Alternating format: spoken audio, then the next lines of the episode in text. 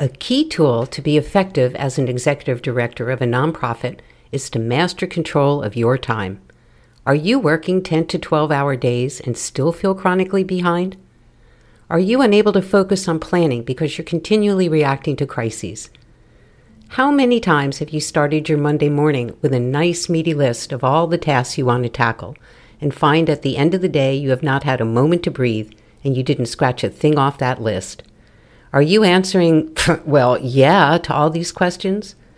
Well, my guess is you may need some support in developing smart habits and systems so you can regain control over your time.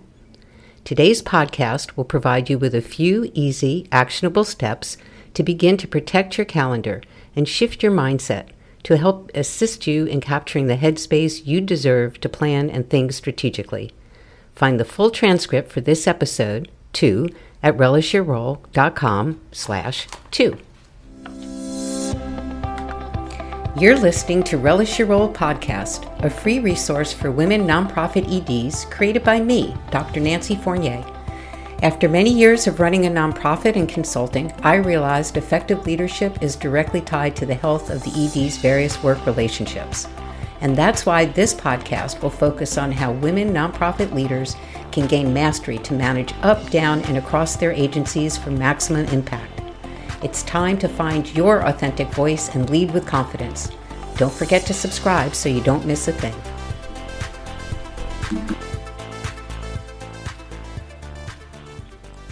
I hear from many women like yourselves running nonprofit agencies that they feel like they're constantly burning the candle at both ends. They must attend to their leadership team, nurture the work culture, respond to board inquiries, funder requests, and some public dust up, which requires attention. And did I mention the endless meetings? So many of these women also have responsibilities as a spouse, parent, an adult child to their parent or in laws. There really are not enough hours in a day. It takes a Herculean effort to bring the thoughtful intentionality to all these tasks. And when you fall short, you feel bad. Well, I am not going to tell you to lower your expectations.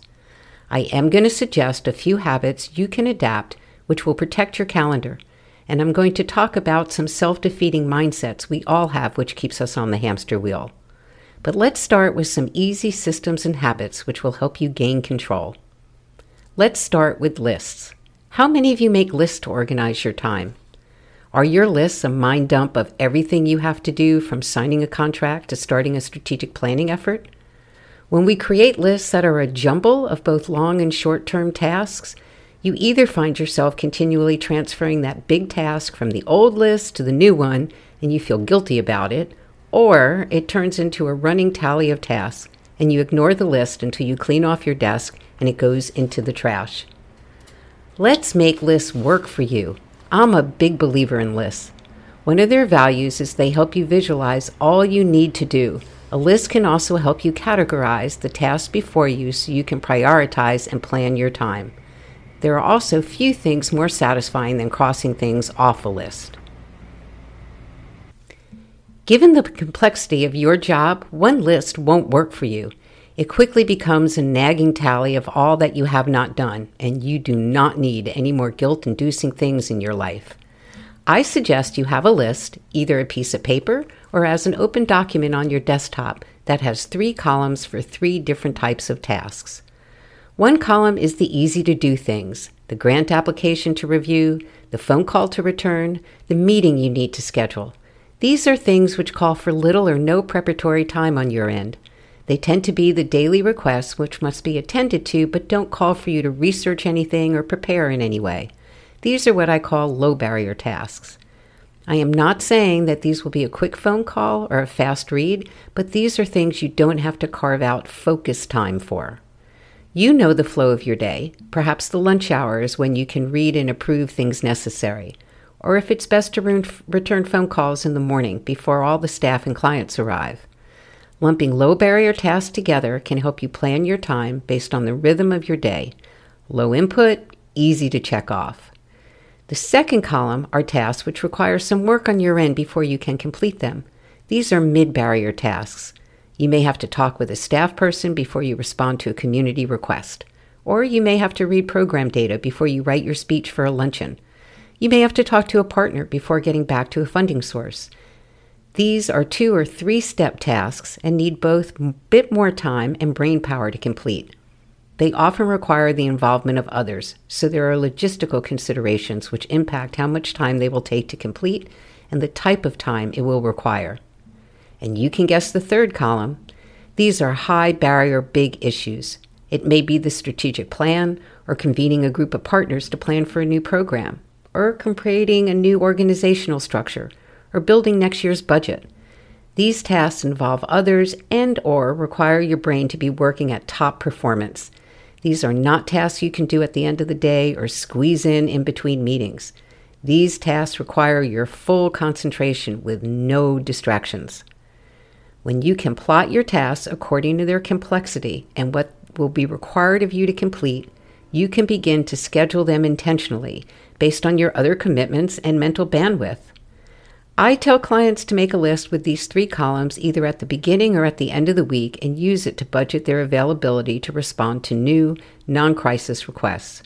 For your easy, low barrier, simple to do tasks, you can work through them as your workday and work week unfolds. Those mid barrier tasks take some scheduling, especially as they usually require the involvement of others.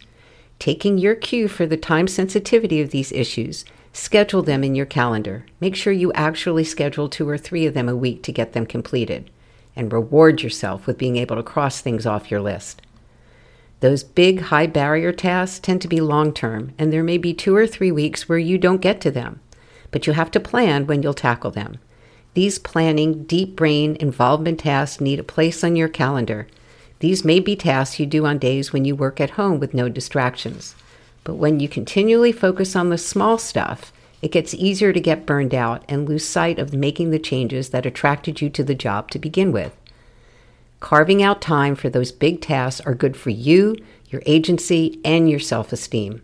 These are not things you should routinely complete during the weekend. They're one of your primary activities as the leader of your agency, and you need to get them scheduled on your calendar accordingly. Using this approach to a list changes their role from a nagging presence to a tool to help you schedule and protect your time. Try this three column approach for one month and see if it makes a difference. You should feel more in control and more deliberate about how you're spending your time. But sometimes overwhelmed EDs get caught in a loop where they're continually responding to low barrier issues as they don't feel they have the mental energy to tackle the bigger tasks and they can't break the pattern. These tasks become a way of not dealing with the big issues, and they serve as a non healthy diversion. You may need to have a candid conversation with yourself about what's keeping you on that hamster wheel and not turning your brilliance into the big visionary things. If you're feeling you don't have the energy, or you're second guessing your ability to tackle the hard things, try to clear your time and headspace through using the approaches I've talked about today to master your time. Give yourself the grace to try this new system out for a month. Adapt the suggestions for what best works for you. The goal is to gain control of your time so you feel that you can lead with your authentic voice. You can do it, and I am here to help. Thanks for listening today. I know the job you have is hard and appreciate the work you do every day. I help women nonprofit EDs manage their work relationships and lead with their authentic voice. Learn more about me and my services at relishyourrole.com. And if you're getting value from this podcast, please share it with other nonprofit leaders. The more support we receive, the greater our impact. Till next time.